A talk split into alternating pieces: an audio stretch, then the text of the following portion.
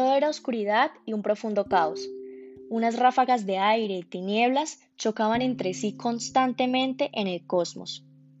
En uno de esos choques se generó una pequeña chispa, pero suficiente para que de ella se formara un hermoso ser en forma de mujer, llamada Iris.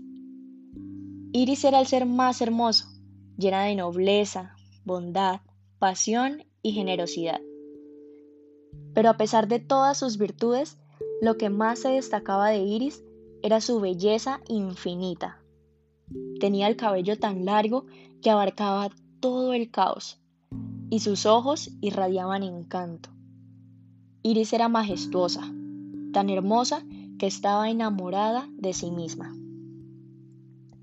Pasó mucho tiempo sola en medio de todo el caos, admirando su belleza, pero pensaba, ¿de qué vale tanta perfección si soy la única que puede apreciarla? De aquí le nació la idea de crear un ser igual a ella, para que la adorara. Tomó su cabello y con sus manos lo moldeó haciendo la figura de un hombre, engendrando así de su pelo a Urus.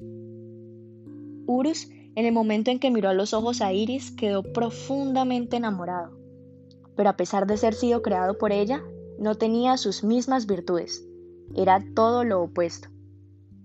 Un ser de fuerza, egoísmo, perversión, mentira y orgullo. Lo único en lo que se parecía a Iris era en su belleza, una belleza tan salvaje e inexplicable que intimidaba. A pesar de todo esto, Urus siempre fue fiel a Iris, adorando su perfección y respetando su superioridad, pues no sabía que su ser estaba lleno de maldad. Ambos seres se sentían complementados y amados, hasta que en un momento Urus estaba mirando tan profundamente a Iris que se vio reflejado en sus ojos. Al verse por primera vez, se dio cuenta de su hermosura, tan diferente, pero tan perfecto como ella. Urus se apartó inmediatamente de la diosa y empezó a idolatrarse a él mismo. Iris no sabía qué hacer, pues desde que lo creó, su intención era ser venerada, pero al engendrarlo de su pelo, le otorgó su majestuosidad y su necesidad de que idolatren la belleza. Al ignorar a Iris, Urus dejó salir su verdadero ser, lleno de maldad y perversión. Utilizó su fuerza para desterrar a Iris y ser él el dios del inmenso caos. Iris, llena de tristeza, se fue lo más lejos que pudo.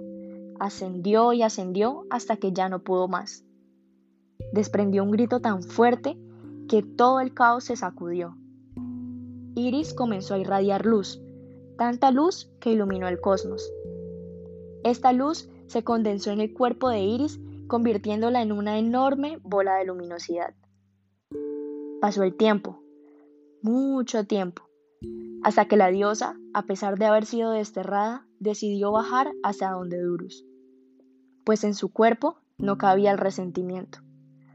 Le propuso crear una tierra en el espacio que había entre ellos. Ambos podían regirla, Iris desde el sol y Urus desde las tinieblas, a lo que el dios aceptó.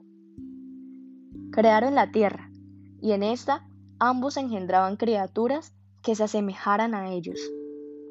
Iris creó de su cabello a los animales, tan puros e inocentes que no cabía maldad en sus almas, y las flores tan hermosas y radiantes como ella.